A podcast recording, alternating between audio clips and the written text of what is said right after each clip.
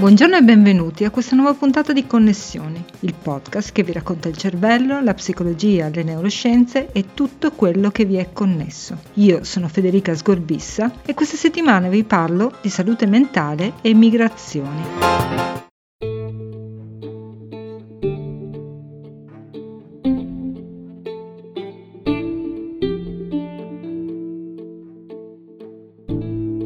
Questi giorni straordinari di emergenza coronavirus abbiamo forse un po' perso di vista qualsiasi altro argomento di notizia. Eppure, non tanto lontano dall'Italia, si sta consumando una grave emergenza umanitaria che a breve potrebbe avere ripercussioni anche sul nostro paese. Decine di migliaia di profughi siriani sono ammassati al confine greco-turco e stanno provando con ogni mezzo ad entrare in Grecia, ovvero in Europa. Non è compito di un podcast come Connessioni discutere sulle motivazioni e conseguenze di questo fatto in particolare e per approfondire consiglio a tutti di seguire giornali e trasmissioni ben più titolate, come per esempio la rivista internazionale o la trasmissione di Radio 24 Nessun luogo è lontano. Questa tragedia però mi spinge a riflettere su una questione importante, ovvero come gestiamo noi paesi che li accolgono la salute mentale dei migranti? Non è una questione secondaria, poiché le persone che emigrano spesso hanno esperienze di vita molto difficili, sia nei paesi d'origine sia durante il viaggio. Perché dunque è necessario che ci occupiamo del benessere psicologico di queste persone? Why it is important to manage anyone's mental health? Um, perché è importante gestire la salute mentale chiunque sia la persona in questione? La salute e lo stress mentale sono questioni importanti per la società. Le persone sono spesso in difficoltà e soffrono e per questo, come società, siamo obbligati, e sperabilmente dobbiamo anche sentire la necessità di farlo, ad aiutare le persone in difficoltà. Questo è il primo motivo. Il secondo è che se vogliamo trovare soluzioni a una situazione in cui le persone sono in difficoltà, abbandonate e hanno bisogno di spostarsi o trovare una casa o anche tornare indietro o fare qualsiasi altra cosa vogliono e devono fare, queste persone devono essere in una condizione di poterlo fare, ma se sono sotto stress estremo, questo potrebbe essere problematico. Quindi ridurre la malattia mentale è nell'interesse dei migranti e di tutta la nostra società.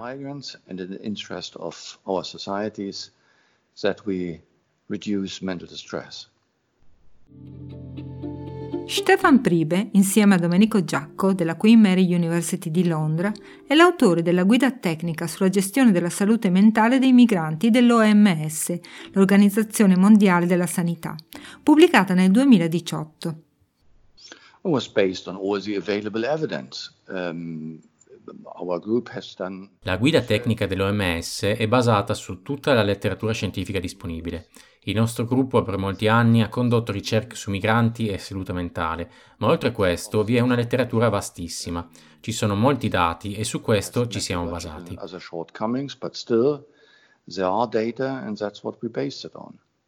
There are.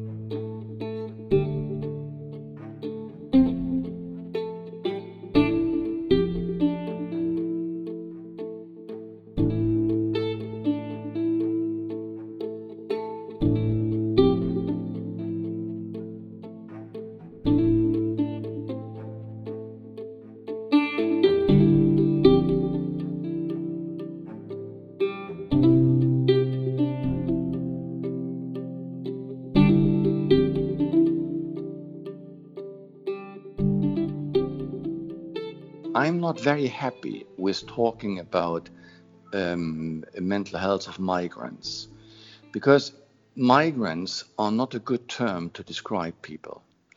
And for the mental health, it may be a relatively irrelevant term. I'm a migrant. In genere non sono molto contento di parlare della salute mentale dei migranti, perché migranti non è un buon termine per descrivere la gente, e in particolare per la salute mentale potrebbe essere un termine particolarmente rilevante.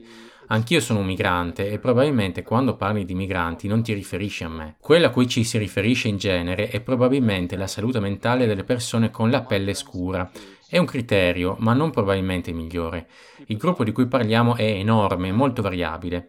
I migranti includono appunto gente come me, gente come Ronaldo che gioca a calcio, ma poi ci sono anche le persone più povere, ci sono i rifugiati umanitari.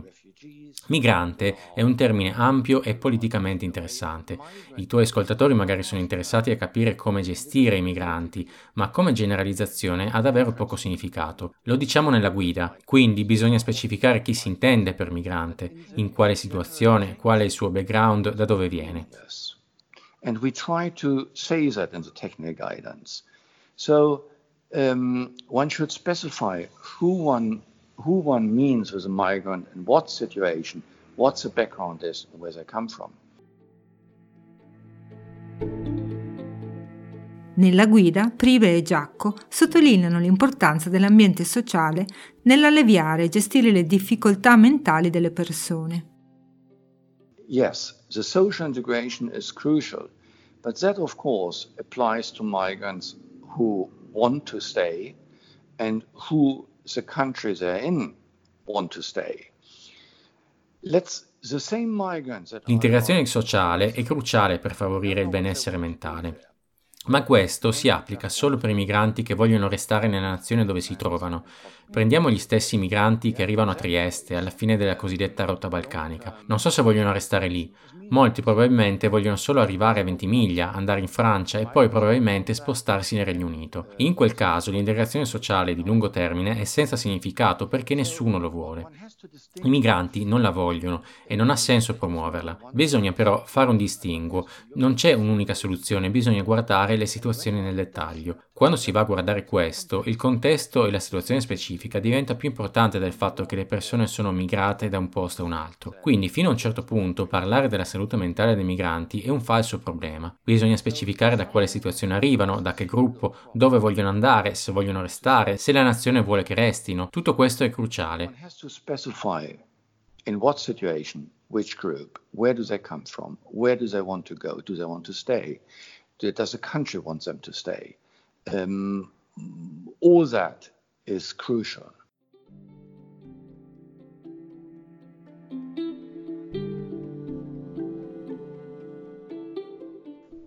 I said it's important to look after their mental distress and to provide any help that is there. But Voglio aggiungere che certamente è importante occuparsi della salute mentale, ma i migranti non sono un gruppo unitario e non devono assolutamente essere visti semplicemente come vittime. Possono certamente essere vittime, ma non solamente e non tutti. I migranti possono essere estremamente forti, altrimenti non sarebbero riusciti ad arrivare fino a qui. Possono portare con sé potenziali enormi. Dovremmo sbarazzarci di questa visione sulle povere vittime delle migrazioni. Tutto ciò non è assolutamente utile. Bisognerebbe limitarsi a guardare al loro gruppo, alla loro situazione e valutare che cosa sia nel loro interesse. I migranti possono anche portare forza, nuove capacità, nuove prospettive e possono arricchire una società.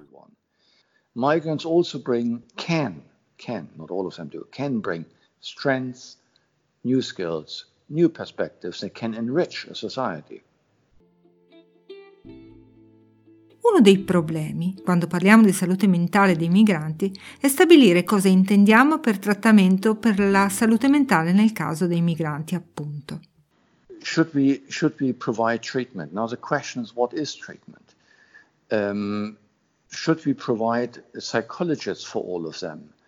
Um, no. Um, try Dovremmo offrire trattamenti per la salute mentale ai migranti? La vera domanda è che cosa sia un trattamento. In ogni caso bisogna offrirlo se le persone vogliono restare e se lo Stato vuole che restino, altrimenti non vi è ragione di aiutare le persone se poi allo stesso tempo il governo vuole spostarli. Certo, hanno bisogno di aiuto anche in questo caso, ma naturalmente è una situazione differente. Sono benvenuti o no? Se lo sono, in questo momento storico in genere non lo sono, ma se lo sono e soffrono di problemi mentali, certo bisogna aiutare, ma questo non significa un trattamento medico o psicologico tradizionale.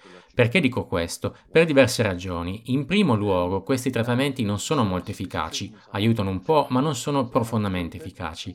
In secondo luogo, sono costosi e non ci sono risorse sufficienti per offrirle a ogni migrante con problemi mentali. E terzo, danno un messaggio chiaro, e cioè che non puoi affrontare tutto questo da solo, e questo lo vogliamo evitare. Quarto, questo tipo di trattamenti potrebbero non essere culturalmente accettabili per tutti i migranti a seconda della loro provenienza. È dunque più importante creare le condizioni e offrire supporto sociale che può essere offerto in gruppi, in reti, per aiutarli a radicarsi e superare le difficoltà mentali. Um, So it is more important to create conditions and provide the social support, which can also be self-help, can be in groups, can be um, can be in networks um, to help them settle and then to overcome their mental stress. Prive spiega come la possibilità di lavorare sia uno degli elementi più importanti per ristabilire il benessere mentale del migrante. Interestingly, we did a study once comparing migrants after the Balkan Wars in Italy, Germany and the UK. Abbiamo fatto uno studio in cui abbiamo osservato i migranti dopo la guerra dei Balcani in Italia, Germania e nel Regno Unito. L'Italia ha ottenuto risultati relativamente buoni. Migranti e rifugiati si erano sentiti accettati. C'è una buona letteratura prodotta da un gruppo di Oxford sui rifugiati che per esempio si indica l'Uganda come un paese che gestisce molto bene i rifugiati. Una cosa che viene fatta in questo paese è permettere immediatamente ai migranti di lavorare. Questo offre ai migranti mezzi materiali per integrarsi e la loro motivazione e la sensazione di riuscire a fare qualcosa di utile. That gives them the material means to integrate, that gives them a sense of purpose and achievement. Um, so these things are crucial.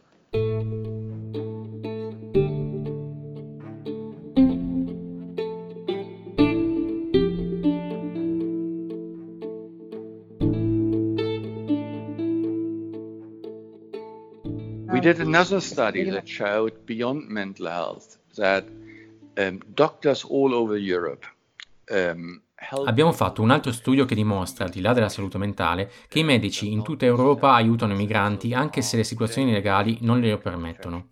Quindi ci sono valori nella professione medica che spingono ad aiutare sempre quando ce n'è bisogno. Però non è una questione che può avere una soluzione. Se sono illegali, sono illegali. È legato ai tuoi valori morali se pensi di dover aiutare in ogni caso o se pensi che sia impossibile farlo. Non è una questione scientifica. O whether, whether you say no, that's impossible. I mean, that's not a scientific question. La guida dell'OMS sottolinea anche l'importanza di conoscere la lingua e la cultura di provenienza del migrante. Allo stesso tempo, Pribe però aggiunge qualcosa di quasi più importante. Um, one main message of the um, of the whole guidance is you don't need to be afraid. Um, whatever you want to do with migrants, um, if you approach them with empathy and interest and compassion, then um, you can do that. So one doesn't need any specific knowledge or background. I give you an example. Um, um, I mean, like Uno dei messaggi principali nella nostra guida è questo. Non devi essere preoccupato. Qualsiasi cosa tu voglia fare con i migranti, se li approcci con empatia e compassione, si può fare. In questo senso non c'è bisogno di conoscenze e background specifici. Ti faccio un esempio. Alle donne musulmane non piace stringere le mani. Nell'Islam non è permesso darsi la mano con le donne musulmane. Se lo sai, bene, ma in caso tu non lo sappia e davvero hai interesse e curiosità nella loro cultura e tratti queste persone con dignità e rispetto, allora troverai il modo, o loro non ci faranno caso. Tutte queste cose sono abbastanza irrilevanti con un'eccezione importante, ovvero la lingua. Per quanto riguarda questa, ci sono modi per affrontare il problema. Ci sono servizi come Language Line, ci sono questi servizi, li puoi chiamare e troverai sempre qualcuno, che potrebbe essere in Australia o in qualsiasi altro posto, che parla un dato linguaggio. Con i telefoni tuo e del migrante puoi parlare e ci sarà qualcuno che traduce. Quindi puoi trovare sempre una soluzione. Io vivo e lavoro a Londra Est, dove c'è una storia di immigrazione di almeno 50 anni e dove solo il 27% dei ragazzi a scuola sono bianchi. Per cui lavoriamo con ogni tipo di immigrato. Più o meno tutti sono immigrati e la situazione è questa da tempi storici e puoi gestire queste cose. Abbiamo persone che vengono in visita e vengono da tutta Europa, qui a Londra Est, che si chiedono come facciamo a gestire così bene il rapporto con tutti gli immigrati. Qual è il nostro segreto? Non c'è segreto, lavoriamo semplicemente con loro come con chiunque altro. Questa è la soluzione. Ti avvicini a loro con rispetto, non con tolleranza, ma con interesse, o almeno non solo con la tolleranza. Con interesse e curiosità. Faccio un esempio. Se incontro qualcuno da un'area del mondo che non conosco, a volte inizio semplicemente sedendomi con questa persona davanti al mio computer. Guardiamo le mappe e chiedo mostrami da dove vieni e guardiamo immagini per capire che aspetto hai luogo.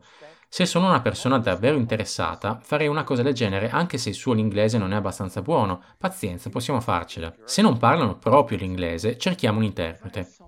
Ovviamente a Londra abbiamo un vantaggio perché ci sono più persone, immigrati, che vogliono imparare inglese o lo parlano già da un po', rispetto a quanti migranti sappiano l'italiano in Italia o lo vogliono imparare.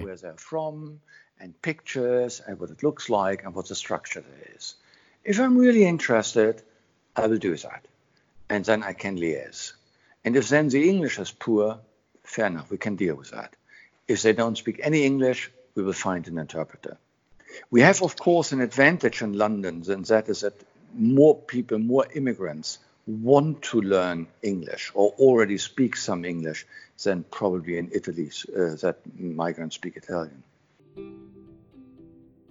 Una delle raccomandazioni della guida è anche quella di utilizzare l'intermediazione di pari, ovvero persone della stessa cultura e lingue che siano già in qualche modo radicate nel paese di accoglienza, con dei limiti però. Um, most of immigrants, when they arrive in a new country, are first with la gran parte dei migranti, quando arrivano in una nuova nazione, arrivano con un gruppo. I legami di lungo termine con questo gruppo possono essere anche di impedimento perché magari rallentano la persona nell'imparare la lingua, perché parli solo la lingua del gruppo e ti fanno rimanere attaccato al tuo passato. Dunque questi rapporti possono essere un problema, ma in generale, almeno per un periodo di transizione d'aiuto di altri pari, persone con la stessa cultura e provenienza, può essere di grande aiuto. Si può pensare all'uso di pari, professionisti, ma ci si chiede se questi possano essere davvero dei pari o se siano visti come rappresentanti delle istituzioni. Um, at least for transition periods, that can be very helpful.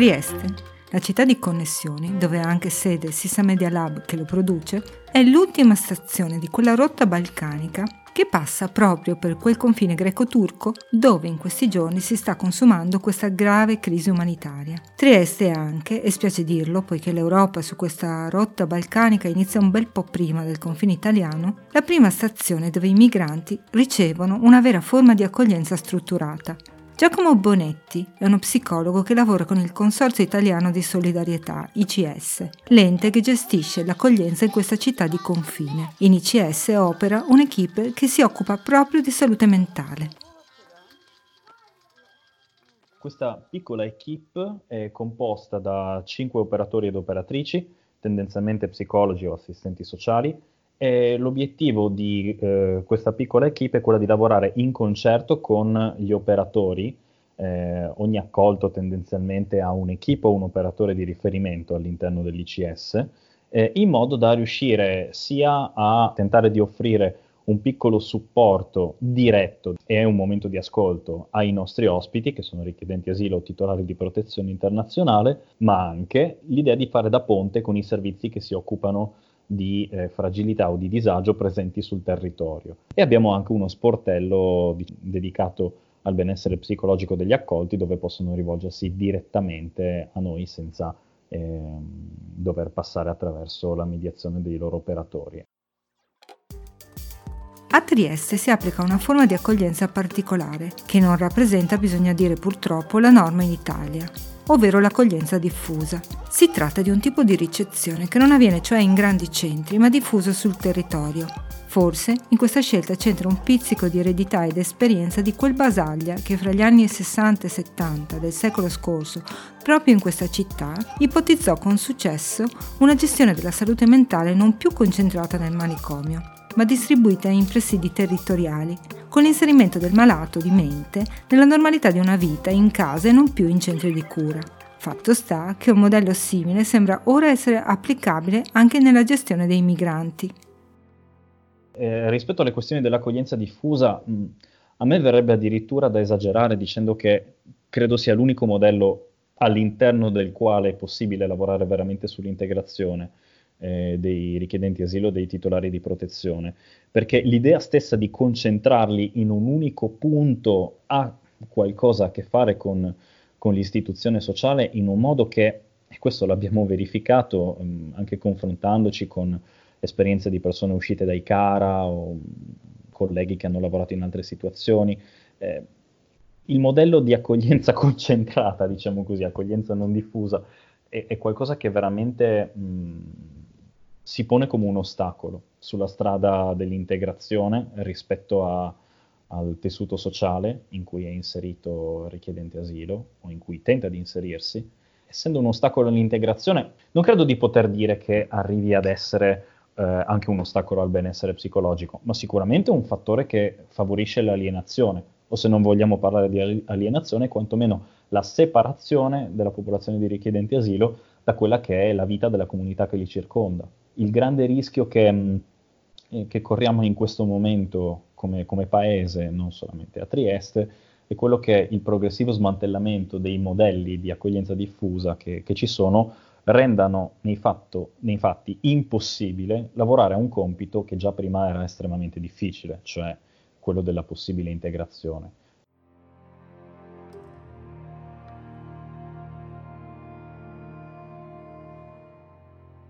Come appare chiaro, uno degli interventi più efficaci per il benessere mentale di ogni persona, e i migranti non fanno eccezione, è l'integrazione sociale. La questione del benessere psicologico e dell'integrazione dei migranti, eh, come dire, sono due questioni che si legano dialetticamente, perché vivere in maniera separata dal proprio territorio, cosa che stiamo sperimentando più o meno tutti durante questi giorni di quarantena forzata, è qualcosa che ha degli effetti peculiari sul benessere psicologico. Quindi eh, più uno vive in una bolla, diciamo così, isolata da quella che è la vita della comunità che lo circonda, più questo può avere effetti, non necessariamente eh, patologici, eh, però degli effetti di qualche tipo sul proprio benessere eh, psicologico. E spesso assistiamo a un'idea um, non solamente testimoniata dalle parole dei migranti, ma anche eh, legiferata dai politici rispetto al fatto che questa separazione sia qualcosa da mantenere o sia qualcosa che c'è. Ecco, i richiedenti asilo spesso sentono di non avere gli strumenti per integrarsi, mentre spesso una certa parte politica eh, favorisce delle politiche che li separino dal, dal, resto del tessuto sociale. Questo crea nella popolazione dei migranti spesso, di nuovo una questione soggettiva, però non, non può essere automatica, però è un fattore di cui tenere conto, eh, un, un sentimento generalizzato di ma io che ci faccio qui, come dire eh, cosa mai potrò fare per riuscire a integrarmi nel tessuto sociale. Un sacco di eh, richiedenti asilo, per esempio, hanno difficoltà a imparare la lingua, una difficoltà, tra virgolette, di motivazione. Cosa, cosa mi impegno a fare a imparare l'italiano se so già di non poter competere con la manodopera locale dal punto di vista lavorativo, cose di questo tipo, no?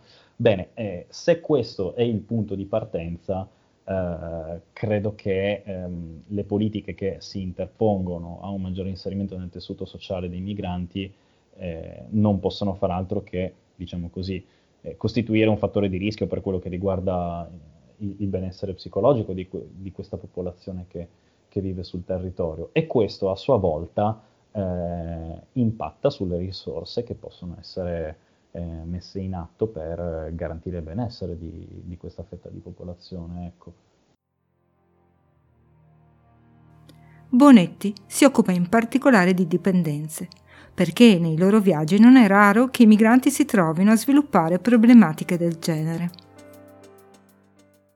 molto spesso per quella che è la situazione con cui abbiamo a che fare, non è necessariamente un viaggio in cui lo spostamento dura anni, lo spostamento può anche essere un po' più veloce, ma quello che dura a lungo tempo sono periodi di soggiorno, magari in altri paesi dell'Unione Europea o paesi eh, che stanno in mezzo tra il posto di provenienza dei nostri accolti, che tendenzialmente sono i paesi dell'Afghanistan, Pakistan e Iraq, e l'Europa. Quindi tendenzialmente sì, sono esperienze pluriennali, però molto spesso, direi quasi per la maggior parte delle persone che abbiamo in accoglienza in questo angolo d'Italia, si tratta di eh, persone con storie di richieste di asilo tentate in altri paesi d'Europa e precedentemente fallite o non andate a buon fine. Come è facile immaginare, una persona che lascia il proprio paese natale, spesso in condizioni di più o meno obiettivo pericolo per la propria vita o comunque eh, in condizioni di non essere in grado di programmare un futuro, programma o è costretta a improvvisare uno spostamento verso un altro continente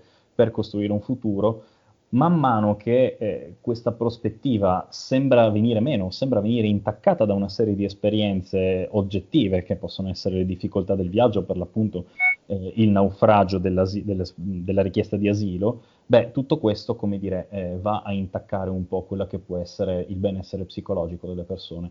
E quindi diciamo che esiste una, tra la popolazione di richiedenti asilo una certa popolazione di persone che non trova altro modo di esprimere il proprio disagio che attraverso una dipendenza. Quello che rilevo mm, è che molto spesso questi comportamenti vengono alla luce durante il viaggio. Eh, ascoltando ogni singola esperienza di richiedenti asilo e titolari di protezione mm, che parlano di, questo, di questi problemi, eh, quello che sembra essere veramente comune è il ricorso a mh, mm, comportamenti o sostanze, perché non sono solamente sostanze ma anche comportamenti, come il gioco d'azzardo, eh, come un tentativo sintomatico chiaramente di tenere a bada un, un, un disagio che molto spesso ha a che fare con il fallimento di una prospettiva di ricostruzione di vita.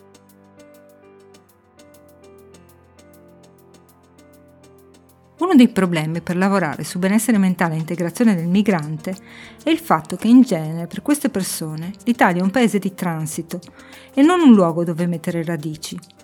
Al netto di tutta la propaganda che ci dipinge come un paese che sta subendo un'invasione migratoria, la realtà dei fatti invece è che nella stragrande maggioranza dei casi i migranti vogliono raggiungere il nord Europa, Regno Unito, Germania e paesi scandinavi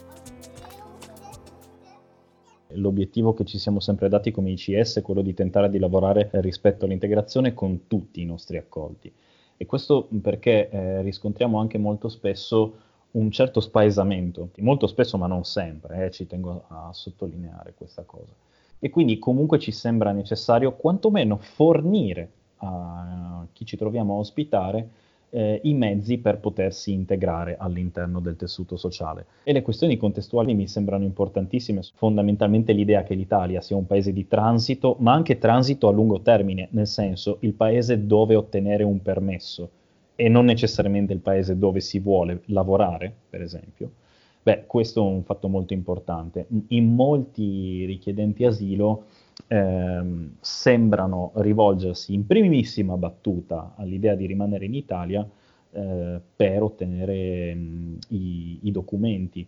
E la questione lavorativa eh, è una questione estremamente complicata eh, sulla quale ci, ci, troviamo comunque a lavorare. Praticamente tutti i nostri accolti avrebbero l'idea di, di riuscire a integrarsi, però è qualcosa che sembra perdersi poi nel quotidiano, no? E quindi sì, abbiamo la possibilità di offrire dei corsi di italiano, eh, una volta padroneggiato l'italiano ci sono dei, dei, corsi sul territorio di formazione professionale, per esempio, a cui tentiamo di far accedere i nostri accolti, però eh, nel quotidiano mh, tutto questo sembra perdersi in qualche modo all'interno di questa quotidianità mh, determinata in ultima analisi dai dispositivi, no? E quindi eh, una vita scandita dagli appuntamenti anche burocratici di rinnovo dei documenti, eh, gli appuntamenti per la consegna dei servizi, eccetera, eccetera. In tutto questo mh, non, è mol- non, è, non, è sempre semplice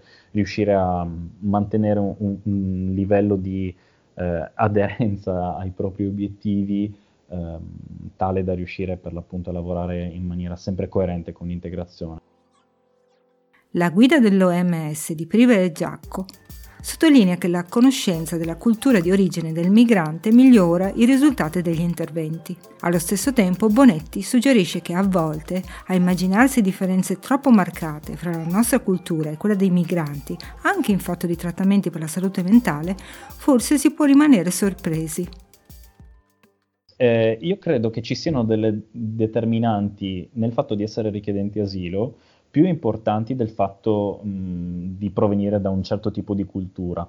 Punto primo. Punto secondo, molto spesso tendiamo a sopravvalutare una supposta cultura molto diversa dalla nostra e di provenienza dei nostri accolti, tanto da non riuscire a vedere degli eventuali punti di contatto. Ora, è chiaro che qualcuno che viene dalle, da una zona rurale dell'Afghanistan o dell'Iraq necessariamente presenterà degli aspetti riconducibili alla cultura che sono diversi dai nostri. E però allo stesso tempo mi è capitato di avere a che fare molto spesso con persone che sperimentando una situazione di disagio, eh, richiedono mh, un'eventuale prescrizione di psicofarmaci con la stessa facilità con cui può farlo un universitario occidentale. Quindi da un certo punto di vista eh, penso che anche, fare, bisogna fare anche abbastanza attenzione a non immaginare, non supporre che eh, le determinanti culturali supposte diverse dei, dei migranti precludano tutta una serie di cose. Detto questo, è anche vero che comunque queste differenze ci possono essere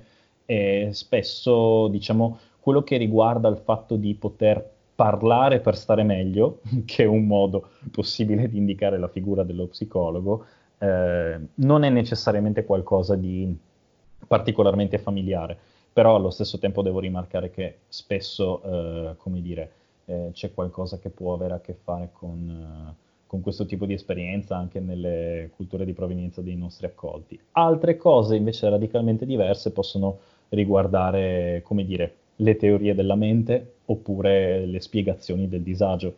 Eh, su certi tipi di provenienza dei nostri accolti, sì, ci possiamo aspettare che certe questioni possano essere spiegate con eh, questioni un po' più, cioè questioni riguardanti il disagio possono essere spiegate con letture un po' più mistiche, per esempio, o la malattia possa essere spiegata in uh, termini non necessariamente biomedici, cose di questo tipo. Sì, questo, questo chiaramente è, è, una questione con cui abbiamo a che fare, un, una cosa da affrontare caso per caso.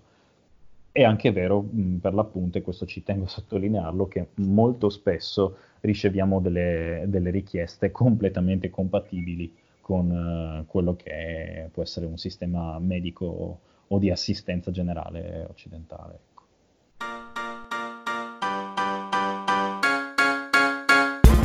Per questa settimana è tutto.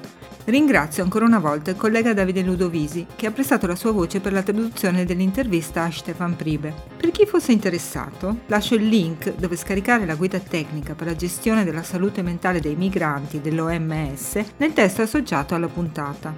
Se vi è piaciuto questo episodio vi invito a fare like sulla nostra pagina Facebook, che trovate cercando semplicemente Connessioni Podcast. Come sempre, vi ricordo che potete ascoltare Connessioni su SoundCloud, Spreaker, iTunes e Spotify, dove potete trovare anche tutte le puntate precedenti. Un caro saluto da Federica Sgorbissa.